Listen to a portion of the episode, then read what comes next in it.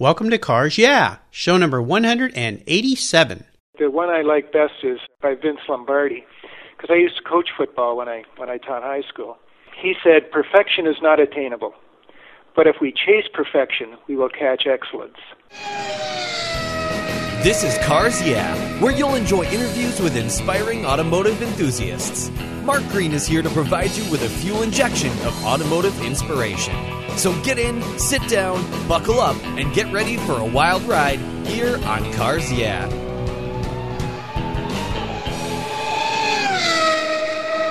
Have you turned your key and heard that dreaded tick, tick, tick, tick because of a dead battery? No worries. I've got the NOCO Genius Boost Jump Starter. This compact tool fits in your glove box and features rechargeable lithium battery technology that will start a dead battery in your car, boat, truck, or RV. It packs a whopping 12 volt, 400 amp starting power and can start up to 20 dead batteries on a single charge. Plus, it has built-in spark-proof technology with reverse polarity protection to safely jumpstart your vehicle. The compact, ergonomically designed clamps are solid copper for maximum conductivity, and there's a built-in ultra-bright dual LED flashlight with seven modes, including an SOS emergency strobe. It's easily rechargeable with a USB outlet, and you can charge your smartphone or tablet while you're on the road. Works on any 12 volt lead acid battery. The Genius Boost from NOCO is the ultimate emergency tool that's safe and easy to use. Quality design, state of the art technology from NOCO, your battery care source since 1914. Get yours at geniuschargers.com.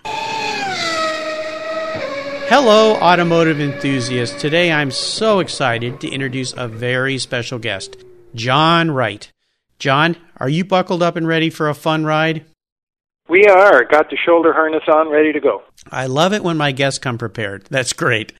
John Wright is from Waterloo, Ontario, Canada. He's a journalist who writes about cars, racing, and people in racing. And he writes for Vintage Race Cars magazine, Victory Lane magazine, and the Canadian publication Old Autos. John's done some racing in his past in a Formula V and his race prepared MGB. Sounds like fun. So, John, I've told our listeners just a little tiny bit about you. Would you take a moment and share some more about your history, your career, your interests, and of course, your extreme passion for automobiles? Well, when I was a kid in high school, a friend of mine and I would uh, ride our bikes to Beck Collegiate in London, Ontario, where I was born. And on the way, we'd pass Levin's Automotive. They sold British cars. Mm-hmm. And Ed would always have a uh, selection of Jaguars and MGBs on display. In addition to one day, we saw a race prepared Jaguar galumphing down the street, and it had a big dent in the hood, mm-hmm. or at least not in the hood, but in the roof. And I found out later that uh, Craig Hill, former Canadian driver, was a partner in the car. And his partner, Chip Comstock, had upended the car at uh, Harewood Acres and after arguing with the hay bale. And that was one of the things that kind of made an impression on us right away. Later on in, in high after I'd finished high school, I picked up a three-year-old Austin Healey Bug-Eye Sprite. Once set a record for two records actually. Three people in the car with the top up with their sleeping bags and, and, and suitcases, driving all the way from London, Ontario, up to Port Elgin, which is about a three-hour drive. And the one fellow had to straddle the, the drive shaft tunnel and shift gears for me as we as we went up on that route. We also set set a record, uh, I think a record, with six people in the car with the top down, but the rear end was dragging on the ground. So we only went a short period of time. Uh, I think with, so. with those people in the car. so from that point on, late high school, uh, university days, cars were very important in my life. And as soon as I graduated from university, I bought a 1967 Firebird convertible with the overhead cam 6 manual transmission, heavy duty suspension. And it was a actually a very quick car, could keep up with the 327 Chev as we found out on the back street one night. So the kind of times rolled along. And when I started working, I was a high school teacher in, in Waterloo and Kitchener, Waterloo, Ontario. Got to know a fellow by the name of Peter Pigeon. Peter told me he was going to start racing a uh, Formula V. And so I uh, said, "Oh, I'll crew for you." So I crewed for him for two years, and then he decided to to sell it and uh, pick up a race prepared MGB. So I said, ah, Pete, I'll buy your Formula V. Cool. So I purchased it, and I found out how expensive racing could be, even oh, a Formula V. Yeah. very expensive. And uh, after I got married, my wife said, "You know, you've spent enough money on that stupid car." She's always referred to my cars as stupid. She's lovable, though. I, I you think the world of her. She said, "You've spent enough on that car that we could have had a down payment on a house." Ah, uh, yeah. Thought about that for a minute or two and realized I wasn't going to become a Jackie Stewart, and uh, sold the car and bought a house. So after that, kids arrived and uh, cars kind of took a second spot until we had a really nice 1976 Capri V6 with a four-speed manual transmission. Enjoyed that car. It was quick. And then uh, more kids came along, and we had to get boring family cars, like let's see, a Ford uh, Crown Victoria sedan that would carry all of us, and then later on a Chrysler van which would carry all of us plus all of our kids' stuff. And it wasn't until, oh, I think it was 1993 that we were kind of financially uh, set, and I was able to buy my toy, which I had for about 13 years. Picked up a California car, a Mustang Hi-Po, four-speed, heavy-duty transmission, uh, suspension, and whatnot, and had that for 13 years. Nice. But then one night, one night I went out to the uh, garage and I looked at it and I thought, ah, you know, could use a paint job. Paint's getting a little faded, and I had priced a paint job at Peter Klutt's legendary motor car. And it was about five thousand bucks. Now this is in 2006, so you're looking a few years ago now. Then I opened up the the hood and looked at the engine. I said, ah, you know, that engine should come out. The exhaust manifold should be powder coated, and uh, engine block should be resprayed. And oh yeah, while the engine's out, I should probably rewire the entire car because that's the original 1965 wiring, and it's getting a little tired. So I toted up all the bills in my mind, and I said, uh, "Hmm, that's about ten thousand dollars worth of work." So I went in the house and told my wife, "You know, Sue, if we spent about ten thousand dollars on the Mustang, we could make that car really sharp, and it would probably win a five dollar trophy at a cruise night." She looked at me and she said, "Hmm, that's about two nice trips." so I sold the car. Ouch. And uh, sold the car and uh, didn't spend the money. And since then, I've been well. Before then, I'd started writing about cars, and now I go to vintage race weekends and cruise nights and talk to guys about cars and and interview people and get the stories published in uh, Vintage Race Car and uh, Victory Lane and Old Autos. So that kind of sums it up. Very cool. Thank you for sharing all that. You're welcome. As we continue on your journey, I always like to ask my guests about a success quote. And this is a saying that perhaps has been instrumental in your life and forming your success. It's a really great way to get the inspirational tires turning here on Cars Yeah. So, John, take the wheel. Well, I came across a couple of, of quotes, but I, the one I like best is by Vince Lombardi because I used to coach football when I when I taught high school. He said, "Perfection is not attainable, but if we chase perfection, we will catch excellence." Mm. And I I like to think that when I interview people, I catch some of the excellence that they've shown in in autosport. Very nice. And I love the fact of how you're incorporating that quote into what you're doing with interviews. That's a lot of what I'm doing here on Cars Yeah. So I will remember that quote. It, it reminds me of a great quote by uh, Royce or Henry Royce, where the strive for perfection and take the Mhm. best in everything. So that's a quote that many people have used, but the one by Vince Lombardi is a that's the first time here on Cars Yeah, so that's great. Would you share with me a story that instigated your passion for cars? You talked about liking cars back when you were a kid, but is there one pivotal moment you can remember in your life when you really knew you were a car guy? Well, my uncle Bob Dunn was an executive with uh, General Motors, and uh, he was in the Foreign Service. And they'd come home on home leave every couple of years, and every time Uncle Bob would show up at our place with my cousins and my aunt, he would have a brand new Oldsmobile. In the days when the Oldsmobile was a very powerful car, very a supercar. Mm-hmm. He and my dad would go out in this Oldsmobile, and they Uncle Bob would show my dad how fast the car would go. But my dad wasn't an Oldsmobile guy because we didn't have the money.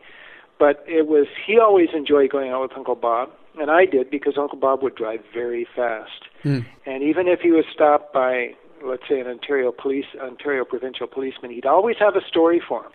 and he had a silver tongue, and he would always get off. and uh, that that kind of was interesting to me. It was unusual for me. Sure. When I was a kid. the Oldsmobile, I love that. He'd get a Super 88, which had the Oldsmobile 98 engine in it, but a lighter 88 body. So it was uh, for the day. It was a very powerful car. When I was a little kid, we had Oldsmobiles, but we had Vista Cruiser station wagons. So not quite mm-hmm. so sleek and sexy, but uh, remember having those Vista Cruisers as a kid. I liked them because we sat in the back seat, my sister and I, and we had our own skylight windows up there. If you remember how those cars were designed, yeah, from yeah. the '60s. So very cool. John, what I'd love to do now is take a look at some of the roads you've driven down and crawl under the hood here and ask you to share with us a huge challenge or even a great failure that you faced in your life or your career. But the most important part of this question has to do with how you overcame it and what you learned from it. Oh, goodness. Uh, yeah, a few challenges. One of them was racing, and uh, I wasn't a very good racer. In fact, that's part of the reason why we gave up racing. I thought I was going to be the next Jackie Stewart, and it turned out I was going to be the next Sammy Glick. but um, we had uh, gone to this one particular race, my wife and I, and usually we went with a couple of other people who acted as crew and just, you know, kind of got things, got the car off the trailer and whatnot. But this this time we didn't, and it, it was almost pretended the future because I had left my racing driver's license back in Toronto, where we lived at the time. So I had to leave Mosport drive back to Toronto, get my license, come back to the track, got there late, too late for qualifying, so they stuck me at the back of the pack. Uh, it was fine. I was usually back there anyway, even after qualifying. So we got out on the track, and I knew there was something wrong with the car. It wasn't handling right, and I'd gone off at Moss Corner. Uh, I, I don't know whether you know Mosport, but there's a, a very series of two corners that are kind of I, called Moss Corner. Sterling doesn't know why it's called Moss Corner because he always liked the fast corners. Anyway, mm-hmm. car went off the track, and I I should have gone out, gotten out to check it, and I didn't. I got back out on the track, and the right rear radius rod on the suspension failed, and I did an abrupt left-hand turn right into the guardrail. Out. And bang, and going fairly fast, and uh, the whole front end of the car was smucked, and my right foot was smucked and uh, hit the guardrail, bounced back out into the track, and just then two other Formula V's went by me, one on the right and one on the left. I thought, hmm, this is kind of dangerous. Yeah. So I hobbled out of the car and fell basically fell over the guardrail, and the ambulance came. Well, Sue was timing me, and my times were coming down and down and down, and then all of a sudden, the time started going up and up and up what's going on? And then she saw the ambulance going out, and that was a pivotal moment for her. That's when she decided she didn't like racing anymore. Yeah, I'll bet. They brought me in. They brought me in, and I had broken the little toes on my right foot, uh, not the big toe, and that uh, took a while to heal. I also chipped my ankle. And they couldn't put a cast on it. They couldn't put a cast on your toes or your chipped ankle. So we got the car back together, and then the engine blew. Mm-hmm. And so that's when we decided someone is trying to tell us something. And so I sold ended up, ended up selling the car for a pittance because, of course, even though it was repaired, it had been in an accident. And uh, so, yeah, yeah, it was one of those things. It says it's an old story in racing. You start out with a large, you can make a start out with a small fortune in racing, but it, all it takes is a large fortune. Absolutely, yeah. Racing is fraught with challenges in many ways, and that is a big part of it. So Let's shift gears here and go to the other end of the spectrum. And I'd love for you to share a story when you had a real aha moment in your career. It's one of those times when you realize that, you know, I think this is going to work. And if you can tell us the steps you took to turn your aha moment into a success. I had been thinking about writing for a long time. I'd been thinking about what I was going to do after I retired from teaching because you should retire to something, not from something. Because a lot of people, when they retire, they, you know, people ask them, "What are you going to do when you retire? You'll have a lot of time." Well, I'm going to golf a lot. Well, you can only golf so much in Canada. I mean, you could use a fluorescent ball now on the golf courses, but you'd lose it in the snowdrift. Anyway, I had gotten a copy of this, uh, a promotional copy of this uh, magazine called uh, Old Autos, published in, in Canada here. I thought, well, I'm going to try and see if they'll publish something that I'll write for them. And what I did is I did a story on an old track in Ontario called Green Acres. Hmm. and in particular about someone who raced there. His name was Peter Ryan, and he died in 1962 in a bad uh, crash in Reims, France. But he raced it uh, at Green Acres, and so I tied in the story of how Green Acres got started, and one of the important drivers who drove there. Oh, a lot of important Canadian drivers got their starts there, like uh, Ludwig Heimrath and Walt McKay and Francis Bradley, some of whom are, are not no longer with us. But anyway, I did this story and sent it in to them. I thought, well, well, we'll see what happens. Well, I got my issue of uh, Old Autos, and they said, well, along with it was a letter saying, here's your you're writing for Old Autos now. Here's your copy that you get because you're a writer for them, and we've published your story. And I went, ho ho!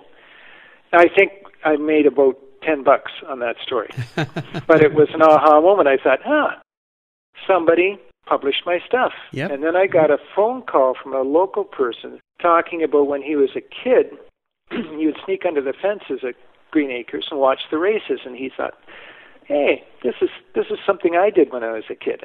so that was that was uh, that was gratifying. It was ego boosting, is what it was. Absolutely, yeah. Some validation that what you wanted to do does have some value to somebody. Fantastic.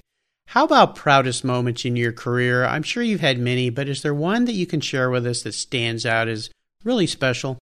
A few years ago, I interviewed uh, Jim Rathmann, and Jim is no longer with us. At the time, I believe he was the oldest living Indy 500 winner. Mm. And he told me his story. Now, it wasn't just the story of his winning the Indy 500, he'd done a lot of other things as well, among which was running Rathmann Chevrolet in Florida and selling uh, Corvettes to some of the original seven astronauts. Oh wow! In fact, in fact, Gus Grissom was a the late Gus Grissom now, of course, was a good friend of his, and Gus took him. Well, I'll put it this way: Jim scared the life out of Gus, showing him how to drive his Corvette. And Jim said, "I knew." Because Gus was a real practical joker, he was going to do something to me. So he told me to come to the um, air base. I, I don't know where the air base was in Florida. I guess on the coast, not far from where he had the uh, dealership, perhaps Cape Canaveral area. Anyway, he said, "Come to the airport. I'm going to take you for a ride." So uh, he showed up at the airport and he said, "Picture this: I was wearing Wally Schirra's flight suit and helmet." Mm-hmm. So we got in the back seat of this T-38 Talon supersonic trainer. Gus was up front, of course.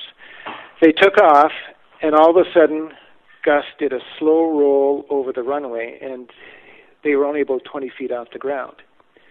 So he's looking out the top of the airplane at the ground, and then Gus took it up into a vertical climb, uh, rolling all the way up. And Jim said, I was cursing him out for scaring the life out of me. All of a sudden, it came to the the headphones. Gentlemen, you are on the air. Watch your language. That was the tower talking to us, so I had to shut up. Uh-huh. And he said, I had to shut up even though uh, Gus just about made me sick doing all these aerobatics afterwards. Holy cow! it was sad when he was killed. It was sad when he was killed in that. Apollo uh, accident. yeah. So that was that was, and it wasn't necessarily just the automotive aspect of it. It was of Jim Rathmann, the man. Uh, Yeah. And he had done some other things other than racing.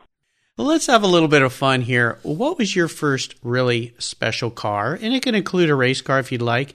And maybe you could share a memory that you had with that vehicle. When I taught in Toronto, I sponsored a uh, sports car club, and one of the boys who was in the club, his father owned a, an exotic car dealership. So I asked him, "Do you think you know your father would allow you to bring one of his exotic cars to show the kids?" Oh, I don't know, Mister Wright. Uh, you know these cars are really expensive. So one day we're about to show a movie. I, I think it was uh, one of the old Shell oil movies of racing. And this kid shows up and says, Mr. Wright, I brought one of my dad's cars to the school. Oh, I said, what did you bring? And he said, a Lamborghini Miura S. Ooh, The classroom emptied out in about two seconds flat. I'll bet. So we uh, went out to the car, and the science teacher was there taking pictures and took a picture of the car with the hood up, with the big V12, six Webers, and whatnot. So I had to tell, ask this young man, could I drive the car? So he said, okay, but I have to come with you. And I said, that's no problem. yeah. So we get in it, crank it up, and we go out on a country road. And I thought, I looked all around me. I no cars, no people, no Ontario provincial police cars.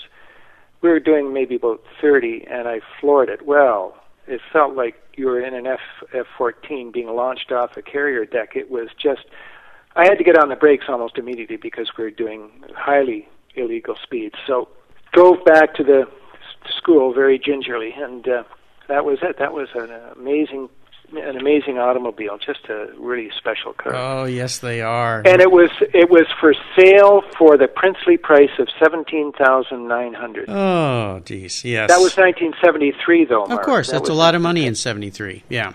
yeah. Sure was. Little sure did was. little did we know. Yeah, I, I got to drive one of those as well, and it was a very similar experience. Just an amazing vehicle. Not only are they just one of the drop dead sexiest looking cars on the planet uh, of all time, I think, but really fun to ride uh, to drive and with that engine right over your shoulder uh, makes it even Oh. even better so fantastic I should also uh, mention the car I wished I'd been able to drive. oh yeah Um, I was uh, at Road America in 2010, and the they were having a Can-Am reunion, and I was walking through the paddock area when I saw a car I knew, and I looked on the side of it, and I did know this car because a Canadian John Cordts drove it in the Can-Am series. hmm So I said, I know this car. And the Tony Garmey, who was driving it, came over to me and said, Yeah. And I introduced myself, and he said, You don't remember this, do you, Tony? He said, he said You sent me information on this car. Oh, I said, "Ne- Okay, now I remember. So we looked at it some more, and then Tony said, Would you like to get in it? And it was so beautifully restored and so clean, I removed my shoes before I got in. And he said, What are you doing? And I said, This car is so clean, I can't defile it with my shoes. he said, It's a race car. I said, Took off my shoes, pardon me, and got in it. And uh, I said, I love this car. And I almost said to Tony, Tony, could you crank it up? Could I drive it around the paddock? And then I thought, no. 700 horsepower. Yeah. Tony's a friend of mine. I just talked to him this morning, as a matter of fact, which is a strange coincidence. He's going to be a future guest here on Cars Yeah. Uh, wonderful fabricator, mechanic, a builder of vintage cars, and even better driver. Great guy. They had a small block Chevrolet in it at the time, anyway. And in the race, he was having a great dice with a fellow with a high wing Lola, I think a T163, a big block Lola. So Mhm. here's Tony in a small block Chev leading this uh, big block Lola. I think the Lola finally won that particular heat, but Tony, the guy knew he had been in a race with Tony, that's for sure. So Yeah. Tony, very good driver. Yeah, Tony's excellent. Really nice guy, too. I really like Tony. Mm-hmm. Well, he let me sit in the car. yeah, he, he's a good guy. He's let me sit in many of his cars.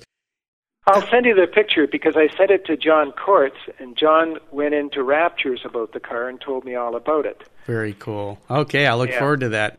How about seller's remorse? Is there a vehicle that you've had that you wish you could have back in your garage?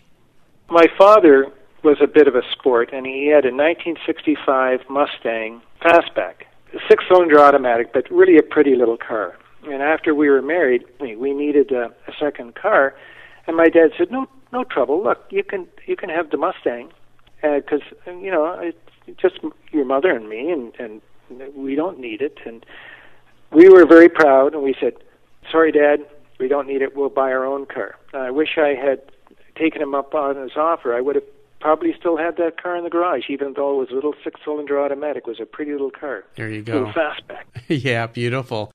How about current projects? Is there something you're working on right now that really has you excited and fired up?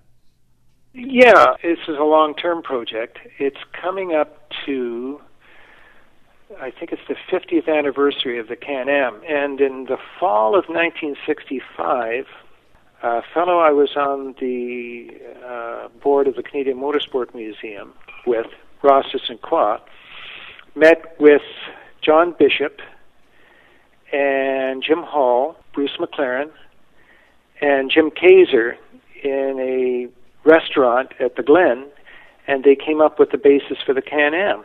So I've taken that bit of history, and in fact, I've talked to Jim Kaser, and he sent me his take on how the Can Am started. I'm working on a project called Canadians in the Can Am. Oh, cool. And uh, although uh, John Cordts and Dave Billis, his, his manager, didn't have the budget of Team McLaren, they managed to do quite well in the Can-Am, at least in the early stages. And uh, there were other Canadian drivers who did well too, like George Eaton. And there's also a fellow out in BC who built the Costello SP7 Sports Racing Group 7 car, David Saville Peck. And uh, I'm going to have his stories in on, on how he built his car for the Can Am. So it's going to be called Canadians in the Can Am. And uh, I think I might have somebody interested in a, a Toronto newspaper and, and running a, a series of articles. I don't know how much interest there would be in the States, but uh, there are a lot of um, American drivers who drove in the Can-Am. Remember people like Roger McCaig and John Cordts and uh, uh, David Saville Peck and, and others. So Yeah. that's that's a long-term project. Awesome. Great. Now, here's a very introspective question for you, John. If you were a car, what kind of car would you be and why? I think I'd like to be a 289 Cobra and why is because that? it's it, because the 427 was oh my god the 427 was like a 44 Magnum. You had to have it pointed in the right direction when you pulled the trigger, otherwise you'd go somewhere where you didn't want to go. The 289 Cobra was a powerful car, but more manageable. I drove an AutoKraft Cobra, which belongs to a friend of mine, and that had all the power I would ever need and more. Sure. So yeah. I would uh, I wouldn't mind be, I wouldn't mind being my friend Pete's AutoKraft Cobra. There you go. So, John, up next is the last lap. But before we put the pedal to the metal, here's a little something for the Cars Yeah listeners. Do you love vintage cars? Then go to carsyeah.com and get a free copy of the fantastic Filler Up book. It's a full color ebook filled with fuel filler fun with over 60 color photographs of vintage cars plus inspirational quotes from some of the most famous automotive enthusiasts of all time. Simply go to carsyeah.com and click on the free book button on the homepage. Download your free filler up book today at Cars Yeah.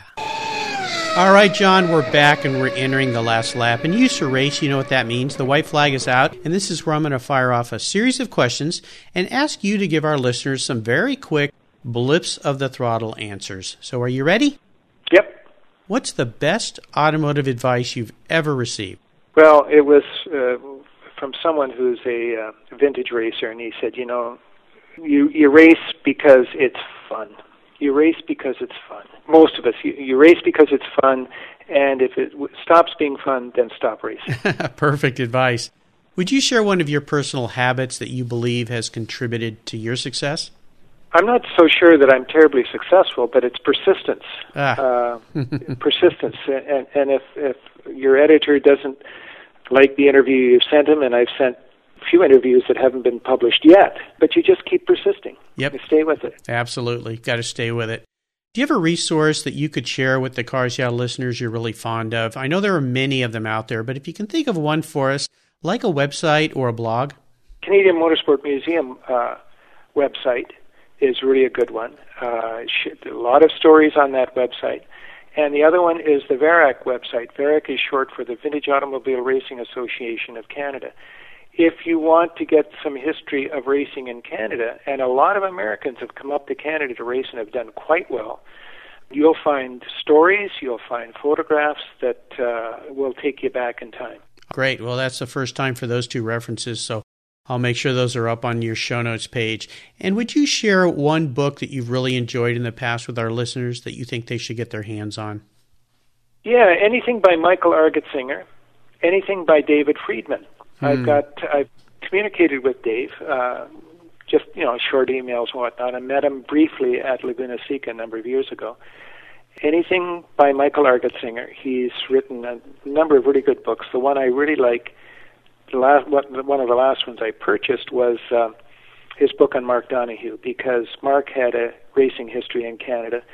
In fact, uh, we met Mark briefly after in 1972 after his debut with the big Porsche Turbo. We went up to him after the race, which he did not win because there were some malfunctions in the car, and he was very tired, sitting on the pit wall. But he actually talked to us.